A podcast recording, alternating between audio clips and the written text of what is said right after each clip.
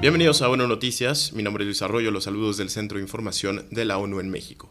Esta es la información.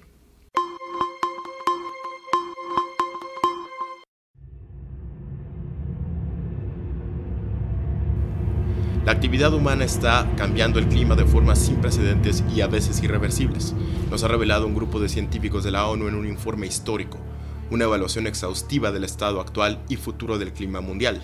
Habla José Unli, presidente del Grupo Intergubernamental de Expertos sobre el Cambio Climático.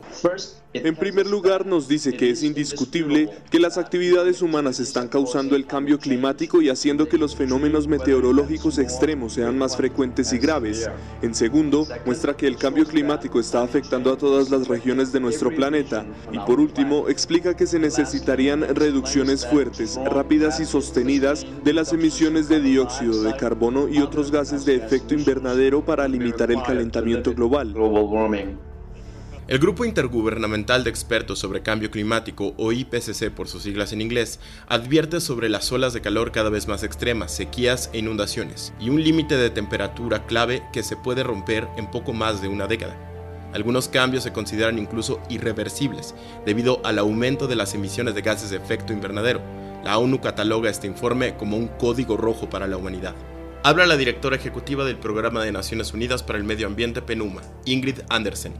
Los científicos nos han estado diciendo durante más de 3 décadas sobre los peligros de permitir que el planeta se caliente. El mundo oyó, pero no escuchó. El mundo escuchó, pero no actuó con la suficiente fuerza y como resultado el cambio climático es un problema que está aquí, ahora. Nadie está a salvo y todo está empeorando más rápido. Debemos tratar el cambio climático como una amenaza inmediata, al igual que debemos tratar la crisis conectada de la naturaleza y la pérdida de biodiversidad y la contaminación y los desechos como amenazas inmediatas. Es hora de tomarse las cosas en serio, porque cada tonelada de emisión de CO2 se suma al calentamiento global. Sin embargo, los científicos dicen que se puede evitar una catástrofe si el mundo actúa rápido. No podemos deshacer los errores del pasado, pero esta generación de líderes políticos y empresariales, esta generación de ciudadanos conscientes puede hacer las cosas bien. Esta generación puede realizar los cambios sistémicos que detendrán el calentamiento del planeta, ayudarán a todos a adaptarse a las nuevas condiciones y crearán un mundo de paz, prosperidad y equidad. El cambio climático está aquí, ahora, pero nosotros también estamos aquí, ahora, y si no actuamos, ¿quién lo hará? Also here now, and if we don't act, who will?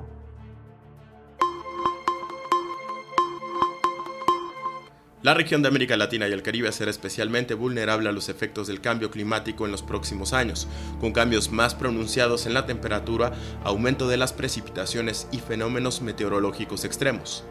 Habla Alicia Bárcena, secretaria ejecutiva de la Comisión Económica para América Latina y el Caribe. Con la región apenas contribuye con un 8,3% de las emisiones globales. Sin embargo, es altamente vulnerable a su impacto. En los últimos 30 años, el número de desastres naturales se triplicó en el Caribe y las pérdidas económicas asociadas se quintuplicaron. Por ejemplo, la destrucción causada por Irma y María, que resultó en pérdidas de 250% del PIB, en Dominica, por ejemplo.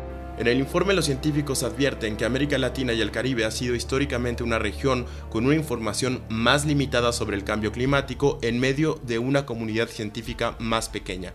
Esto ha hecho que la región tenga poca representación en los informes del IPCC. Sin embargo, las temperaturas han aumentado en las regiones del subcontinente y siguen haciéndolo a un ritmo más rápido que la media mundial.